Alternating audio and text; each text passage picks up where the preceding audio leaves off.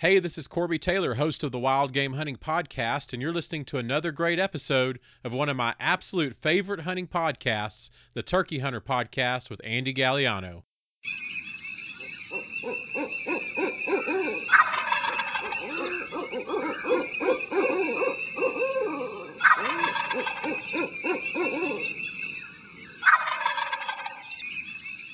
Welcome to the Turkey Hunter Podcast with me, your host, Andy Galliano. In this podcast, I share with turkey hunters just like you how to have more turkeys on your hunting property and how to have more successful turkey hunts. I teach you how to do this with tips and interviews with turkey hunting pros, wildlife management tips, and entertaining turkey hunting stories. Tune in weekly as I share proven and simple strategies to help you have more success this turkey season. Make sure to head over to www.imturkeyhunting.com to subscribe to receive free turkey hunting tips, tactics, strategies, and product reviews. Also, please visit and like my Facebook fan page. Go to Facebook and search I Am Turkey Hunting. And also, feel free to post your turkey hunting photos from this past season and let us know where and when you killed your bird. For all of you Twitter users out there, please follow me on Twitter where my handle is at Turkey Hitman, and I will be sure to follow you back. And now, for this week's show. Hello, and welcome back to part two of episode 25 Hunting Lockjawed Gobblers with Corby Taylor. Before we get into this week's episode, I'm still doing the countdown until turkey season in Alabama. We are 10 days, 8 hours, 22 minutes, and 2 seconds from opening day of turkey season. I'm actually going with a friend of mine and his son for youth season, which starts Saturday. So technically, I'll be in the woods turkey hunting without a gun in two days. And I'm pretty pumped up about that. My buddy's son, whom, if you've listened to every one of these episodes, you know already, he is Ethan, and you can catch the story of Ethan's turkey in episode 13, another hilarious turkey hunting story. So, listen to that episode and you'll know what my weekend is going to be like with this young hunter. He's a trip. But I'm pretty excited about that. Ethan actually has a goal, which is awesome. We should all have goals when we go into the woods. Ethan's goal is to kill a turkey with each of his dad's buddies who turkey hunt. And I think that's a fantastic goal, especially for a 12 year old kid because he's going to be exposed to several different turkey hunting styles, several different turkey calling styles, and from there he will take some of those different strategies, take some of those different styles with him, and he'll become his own hunter. But I think it's just awesome that he wants to kill a turkey with each one of his dad's turkey hunting buddies and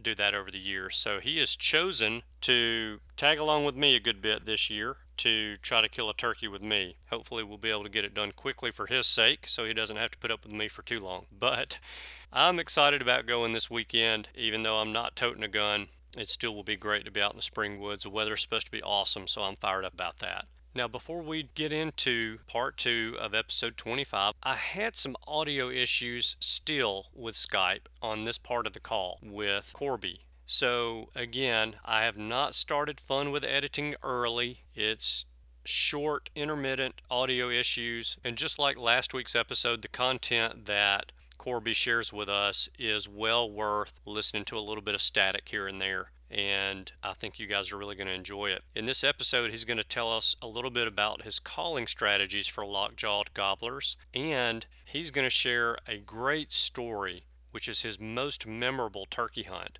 And for those of you that listen to the show regularly, you know that I ask the guests on my show to share the story of their most recent turkey kill. But I didn't do that with Corby because you can listen to Corby's podcast episode where he talks about his most recent turkey hunting kill. So I asked Corby to share with us the story of his most memorable turkey hunt. And man, it does not disappoint. It is a great story. Corby's a great storyteller as well, so I think you're really going to enjoy this. Now, we're going to go ahead and get into this week's episode. Don't forget, fun with editing starts after the turkey flop at the end of the episode. I look forward to seeing you guys on the other side, and I hope you enjoyed as much as I did recording it.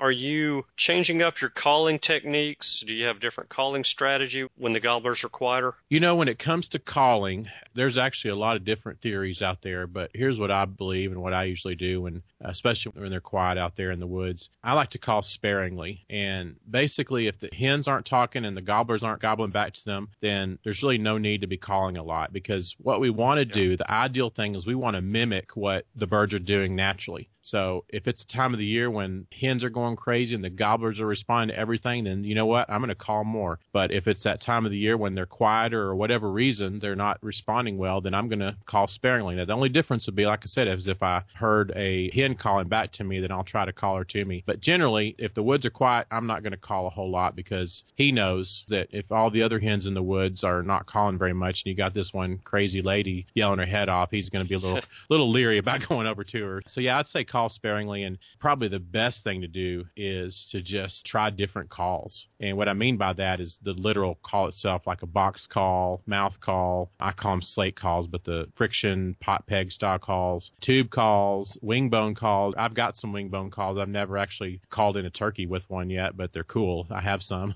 and yeah. made some out of a tom that my son shot a few years back. But oh, cool. yeah, I've heard people say that they've called in a silent gobbler that wouldn't respond to anything else with a wing bone just because it was something a little bit different, just a little bit right. different sound, something different that they've heard all through the year. So anyway, yeah, I would suggest trying different calls. Every time I go out in the woods, I've got a box call, I've got a slate call, mouth call, and those are for sure what I've got in my turkey vest so that if one thing's not working, I can try another one. So try them all, see what happens. That's what I say. Yeah. yeah. A lot of the older hunters swear by the wing bone calls for that very reason because they say, well, no one else is using them and they do sound like a hen and they're very quiet and that when a gobbler's had a lot of pressure on him, he may be gobbling, he may not. If he is gobbling, he's not coming in. And if he's not gobbling, then he's just hard to find. And a lot of those older hunters swear by a wing bone call and I'm I'm like you. I'm not real good at it, but I've made my mind up. This year I'm going to focus on really learning how to use a tube call mm-hmm. and really learning how to use a wing bone call myself. Yeah, yeah. I mentioned that wing bone call that we made for my son's Tommy shot Kansas a few years ago, and it was kind of cool because I posted a picture of it on the podcast Facebook page, and uh, one of the listeners had shown me something that he had like taken a wood burning thing and etched some turkey tracks and other stuff. And so anyway, I sent it to him, and he did it for free, and he put Hudson's name awesome. in there, and some turkey tracks. And so I actually have it displayed in my office right now. Hudson doesn't even have it in his room, but uh, yeah, the, and there's something about it. One day I will kill a bird with a wing bone, and it's just going to be so cool because you killed a bird with something that came out of another bird. That's just kind of really cool to it me. Is.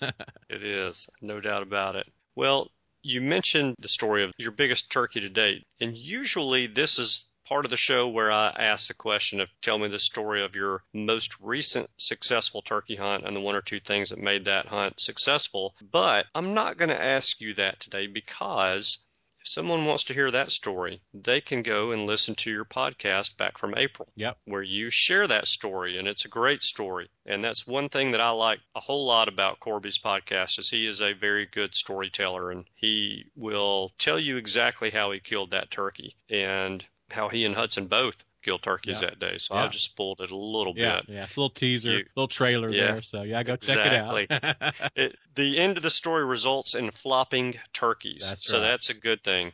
but go check that podcast out if you want to hear that story. So Corby, I'm going to ask you something a little bit different. Tell us the story of your most memorable turkey hunt and the one or two things that made that hunt so special for you. All right. Well, I think my favorite hunt that I've ever been on in my entire life, I don't care what kind of animal it is, this tops it all. And it was a turkey hunt with my son. And I wasn't even hunting that day. It was going to be his first Tom. He'd shot a, a Jake down here in Texas when we lived here. And then, as I mentioned, we mm-hmm. moved up to Kansas for a while. He decided, okay, I got my Jake. I'm not going to go after Jakes anymore. I want a Tom. So, and of course, there are also Rio Grande turkeys down here in Texas. And we were up in the eastern part of Kansas. So the eastern okay. subspecies of turkey is what we're after. And yeah. so we'd had permission to hunt this private land and there's turkeys on it all the time. And we'd gotten out there and I'd put my trail cameras up, like I said, and I'd figured out where they were crossing through every single night coming to roost right down the way from where I had my camera. And so Hudson and I got out there probably it was like three thirty in the afternoon. We still had two and a half hours till dark, and I thought, well, we'll get out there plenty of time. We had set up a pop up blind for him to hunt out of. So at that time, I think he was nine or something like that, maybe eight or nine. He's uh-huh. he's twelve now. I think he was nine, and I had a pop up blind set up for him so we can have a little bit of movement and not get busted. Right. And so we pull up to this place, and this particular field that we were hunting on was about a hundred acres, and the part that we were hunting on was a big field that was probably half of this acreage, so it's probably a fifty acre field.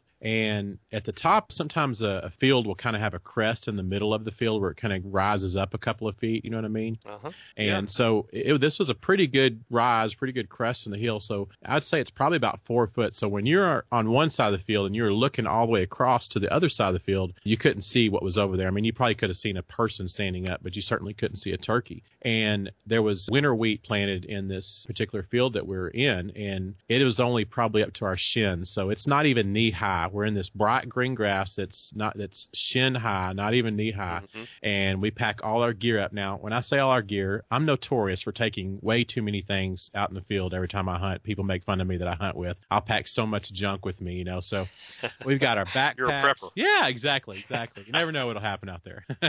we had a backpack, probably had two backpacks. I had two bright red chairs that I was going to use in the blind. We had our shotgun. We had a little cooler thing with some snacks in it. So we had all this stuff we're going across the field in. And I just stopped and I thought before we went over, started walking across the field, I better go ahead and get my binoculars out because who knows, there could be something on the other side of the field before we get there and we don't want to get busted. So right. pulled out my binoculars and we're walking across this field. So at this point, we are dead center in the middle of this field. I mean, as turkey hunters, we want to be concealed. We want to get behind some brush. We're going to get a tree between us, tree behind us, uh, lean up against a tree. There's all those things that we try to do. So we're out in the middle of this field with absolutely no cover and the grass is not even up to our knees. And I'm going along about every 10, 15 yards. I'd stop and I'd glass over there and see if I could see a little bit further every time we stopped. And mm-hmm. at one point I stopped. We were right in the middle of the field, like I said, and I saw a hen and I told Hudson, let's get down. And I said, of course, we're not after hens, but if we scare her and she goes off yelling through the woods, telling every other turkey in the world to leave, that may mess up our evening hunt. So I said, let's just hunker down here and let's just wait and wait till she goes on and hopefully can sneak into our blind before all the rest of them come in to go to the roost tree there later that evening. So we're waiting and waiting. And about every two minutes, I'd kind of slowly raise up to my knees and glass again. And after we did that for about 10 or 15 minutes, next time I looked up, there were three big toms.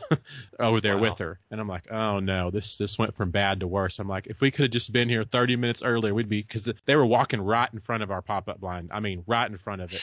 And we were like, oh my gosh, what are we, you know, what are we going to do here? So Hudson's getting excited at this point. He's like, we just got here and there's turkeys already here. You know, he's getting uh-huh. all pumped up. And I told him, I said, you know what? There's no way we're going to get by with getting to them. And there's no way we're going to get by with calling them to us because if they get over here, there's no cover that we're going to get picked off and get busted. I said, I'm sorry, but we're just going to have to wait until they leave and just be able to slide in there when they're gone. So we waited and waited and we were probably there for another 20 or 25 minutes. And I'd raise up every few minutes and check again, see if they moved on. And they were just strutting right back and forth in front of our pop up blind, just like rubbing it in, you know.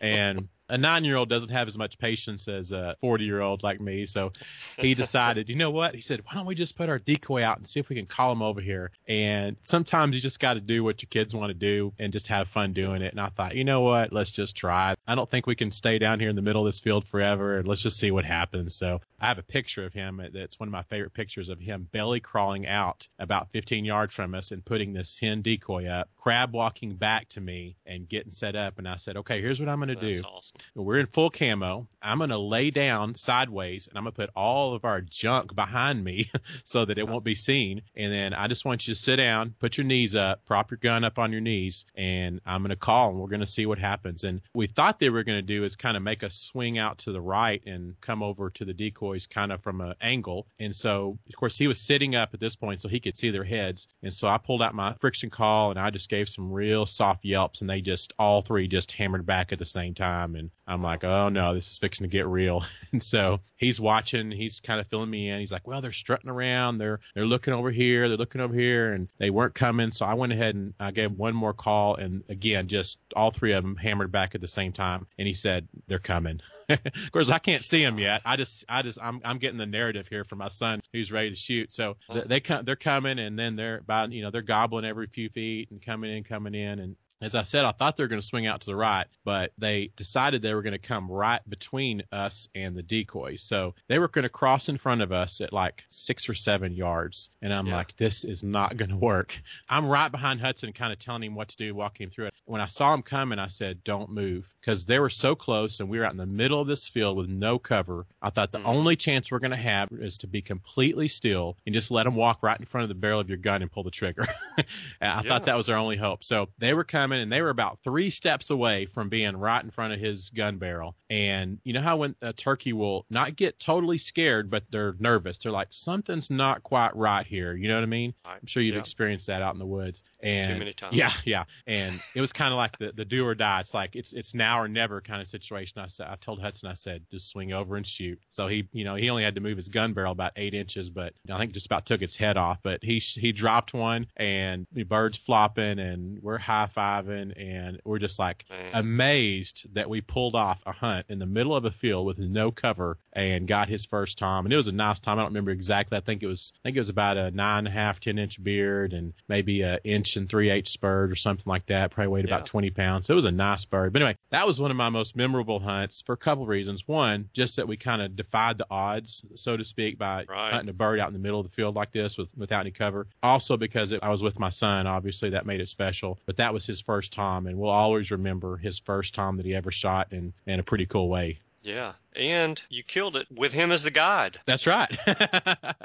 yeah, I never thought about that way. He was he was the guide and the hunter, so it doesn't get any better than that. That's right. That's right. So it was Man. a lot of fun. It was a lot of fun. That's awesome. Well, I don't want to keep you too much longer tonight, but I do appreciate your time that you spent with us. Is there anything else now that you want to share about lockjaw gobblers and Anything that you think we've left out that we need to cover at this point? You know, I think we've covered quite a bit. I will just close with this statement. Just because you can't hear him doesn't mean he's not coming. And if you'll kind of lock that away in your back of your brain and, and use that whenever the woods are quiet and the gobblers don't seem to want to cooperate with you, just know that he may be coming. He may not be talking, but he may be coming. And if you'll just be patient, you may pull off a great hunt. Very true. A good friend of mine says multiple times during turkey season that turkey hunting is filled with highs and lows, and you never know when the highs are going to happen. That's right. That's right. And it's very true. A bad hunt, I can't say bad hunt because I think we lose perspective on what a really bad hunt is. When we go home and we're safe, that's been a good hunt mm-hmm. when we make it home safely. But when we go on those hunts where the turkeys aren't responding, they can turn into a really great hunt where a turkey is responding and ends up a few minutes later flopping in front of your gun barrel about 20 or 25 yards from you. They can turn to that in a hurry. Absolutely, so, yeah. Things can turn around awfully quick in the turkey woods. Yeah, no doubt. Well, tell us about the Wild Game Hunting Podcast. Well, before I let you go. Yeah, you bet. I'd love to. I appreciate that. This summer will be the fourth year of me doing the podcast, and I'm a pastor, and obviously, just wanted to, to take any opportunity I can to tell people about that God created them for a purpose and has a plan for everyone's life. And so, two things that I loved a lot, of course, my family I love a lot as well, but two things mm-hmm. that I mm-hmm. love was I love God and I loved hunting. And so, what I wanted to do was just felt like God gave me a vision of template, if you will, for the podcast as an opportunity to help people become better hunters, but also to help them understand how to grow in a relationship with God and just to be able to trust Him with various various areas of, of, their lives. And so in every episode, I interview a professional hunter and interviewed Harold Knight. I think he's been on your show recently and um, Hank Parker, Chris Parrish, Rod Pettit, Scott Ellis. Those are maybe some names if you're a turkey hunter you've heard of. And I cover all sorts of topics from turkey hunting to deer hunting to elk hunting. Of course, being that I love turkey hunting so much, there's quite a few episodes on turkey hunting. But every episode, I interview a professional hunter on a particular topic and pick their brain. And uh, of course, they, they know so much more than I do. So I'm learning as much as, you know, the listeners are when I interview these guys. Then I'll also just update people on my hunts, what I hunted and if I was successful in shooting something or not. And then every episode I also have what's called a lesson from the field. And the lesson from the field is where I tell a story of a day that I was out hunting and I may or may not have shot something. And that's really not the point. But, mm-hmm. you know, as hunters, we like to hear a good hunting story. You know, I woke up and it was dark and I walked out to the woods and I found a tree to lean up against. And the, before it was even light, the turkeys were gobbling and you just love to hear the stories. And so I tell a story of a day that I was out hunting and then I share what God showed me as a result of being out in the woods that day. And so just to encourage people just to trust God, as I said, with various areas of their lives. And so, man, it's been fun. It, I always joke around that the whole technical side of podcasting was something that I just did not know anything about, like all Yeah. the microphones and the computers and how do you record and how do you get on iTunes. But I did know that I had a message I wanted to share and I loved hunting and I wanted to help people become better hunters and it's doing really well. So I'm having a lot of fun doing it. That's awesome. The show is really good. If anybody's listening to this show has not listened to it, I highly recommend that you do that. That you go on iTunes and listen to Corby's show. And after you listen to it, get on there and leave him a five star rating and a wonderful review. It is a very good show, and he does have some excellent guests on there. I think the listeners are going to have a hard time tuning into your show and not learning something. Yeah. If they're tuning into your show and they're not learning something, they've muted their phone yeah. or the computer. That's right. That's right. There's a lot of good stuff in every episode. Definitely. Well, tell us how we can find you. Yeah, well, like you said, if you'll go to iTunes and just search Wild Game Hunting Podcast, you can pull it up there. Also on Facebook, we're at facebook.com forward slash Wild Game Hunting Podcast. On Twitter, you can follow us at WGH underscore podcast. And so we'd love for you to check it out, give it a listen, and love to hear from you. Fantastic. Corby, thank you very much for coming on tonight, sharing your knowledge of gobblers who just won't talk to us and how to hunt those birds. I really appreciate you doing that, and I know that the listeners to this show are going to find a lot of value in it, and for that, I thank you. Well, I appreciate the opportunity to be on the show, Andy, and congratulations on all the success of your show. I know that uh, when I saw it pop up in iTunes, I guess it's been about a year ago now, I saw Turkey Hunting Podcast. I'm like, I need to check that out, and glad I did. You put together a great show, Thank you. informative, entertaining, and definitely one of my most listened to podcasts. So appreciate the opportunity to be on with you today. Absolutely. Glad to have you and love to have you back with a, another great turkey hunting story after the spring. Yeah, that'd be great. Let's do that. Fantastic. Corby, have a great night, buddy. I appreciate it. All right. Thank you. I appreciate it. We'll talk soon. All righty. All right, goodbye. All right, thanks for tuning in. I hope you guys enjoyed the rest of the interview with Corby. He really is a great guy. He's very passionate about turkey hunting. I think that we got some great information from him as well about hunting those turkeys that are just not cooperating and just not playing fair. And I hope that you're able to use some of that information this year to have more success in the turkey woods. Speaking of success in the turkey woods, I get phone calls, emails, and messages on Facebook pretty often from you guys wondering where you can go to kill these different subspecies of turkeys.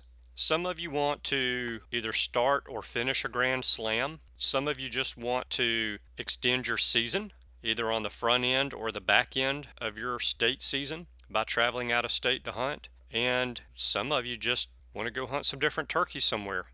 Well, I actually just released my ebook that I wrote this summer. And after going through and fine tuning the book several times, I've got it up live. It is available for purchase. It is www.diy, that's short for do it yourself, DIY Merriam's turkeyhunt.com. DIY Merriam's turkeyhunt.com. That's where you can go buy the book. But let me tell you a little bit about the book before you go to the site. I wanted to write a guidebook that I could provide you guys so that you would have all of the information that you need to go from sitting in your living room on your computer or tablet to actually having a trip booked out of state to go on a Merriam's turkey hunt. In this guidebook, I cover everything from soup to nuts on what you need to do to go on this trip where I went. I'm going to tell you what airports to fly into, where to rent a car from, what airlines actually fly into those airports. I'm going to tell you what kind of car to rent. I'm going to tell you where you can stay. I'm going to tell you what calls to bring, what clothes to bring, what boots to bring. I'm going to tell you where you can find turkeys. I'm going to tell you how to hunt those turkeys. I'm going to tell you how to call those turkeys. I'm showing you everything you need to know to go out of state on public land and at least have the opportunity to kill turkeys. Now, when my friends and I we go on these trips, we typically will spend at least one day and sometimes two or three days looking for turkeys, trying to find turkeys, trying to figure out how to kill those turkeys once we find them. I've done all of this for you. I've got it printed out in a book. If you take this guidebook and you follow it from start to finish, step by step, there is no reason why this spring in May you couldn't be hunting public land by yourself with no guide and be surrounded by unpressured gobbling Merriam's turkeys. So if you think that you're ready to take on that out of state trip, you think you're ready to complete your Grand Slam or start your Grand Slam, and you want to do it with one of the prettiest turkeys that are out there, buy my guidebook www.diymerriamsturkeyhunt.com. After you buy the book, be sure to shoot me an email. Let me know what you think about it. I love hearing your feedback. I think you'll enjoy it and you will have one heck of a time on the trip. I will promise you that. Now, don't forget that at the very end of the episode, after the turkey flop, we'll have another quick little episode of Fun with Editing. And also, next week, I have a show that you do not want to miss. If you've ever heard of Southern Boys Outdoors, I have interviewed Kenyon Bankston and Leon Tilley with Southern Boys Outdoors. They're going to talk to us about how we can get kids interested in turkey hunting. And not only that, how we can keep them interested in turkey hunting. And I've got a couple of friends that I turkey hunt with a good bit who have sons that turkey hunt with them. And I have to remind myself when we're all hunting together that it's not all about the turkey kill. I sometimes find myself trying so hard to get these two kids turkeys that I forget that it's not all about the turkey. It's about the hunt, it's about the experience, it's about having a good time in the woods when you're not on turkeys. And those are some of the things that we talk about in this upcoming episode with Kenyon and Leon. I want to thank you guys for tuning in. I know that you have choices. I appreciate you spending time with us. I hope you have a wonderful week, and I look forward to seeing you again next week. Goodbye. Thanks for tuning in. You were just listening to the Turkey Hunter podcast. If you enjoyed the show, please go on over to iTunes and leave a five star review. And make sure to head over to www.iamturkeyhunting.com to subscribe for free turkey hunting tips, tactics, strategies, and product reviews to help you have a more successful turkey season. And stay tuned for upcoming episodes on hunting afternoon birds, how to film your hunt, and the breeding cycle of hens, as well as some guest interviews. Thanks again for listening. We know your time is valuable, and we appreciate you sharing some of it with us. See you next week.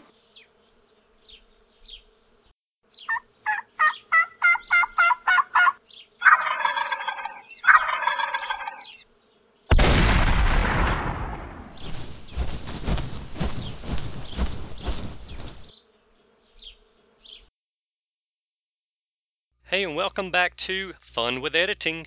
This is a new segment that I'm doing at the end of each show where I take certain parts of the interview and have a little bit of fun with the audio editing software that I use. It's a short clip that I'm doing at the end of the show each week I hope you guys enjoy it as much as I do putting it together. And now, since you've listened to the show in its entirety, you already know that no animals were harmed in the recording of this part of the show, and that the thoughts and opinions expressed in Fun with Editing are not necessarily the thoughts and opinions of the Turkey Hunter podcast, its affiliates, or its guest. All clips played in this part of the show are fake. You never heard this here. Enjoy. The tree and the grass those are for sure what I've got in my turkey vest. There were three big toms. Crab walking back to me. I'm like, oh no, this is fixing to get real. And you killed it multiple times with him as the guide. And you never know when the highs are going to happen. Good friend of mine says during turkey season that I'm going to lay down sideways in the middle of this field with absolutely no cover. And then I just want you to sit down. And he's yelling through the woods, they're coming. if one thing's not working, I can try another one. And I'm Yeah. like, this is not going to work. Sometimes you just got to do what your kids want to do and just have fun doing it. But try them all, see what happens. That's what I say. And the end of the story results in flopping turkeys. It doesn't get any better than that. That's right.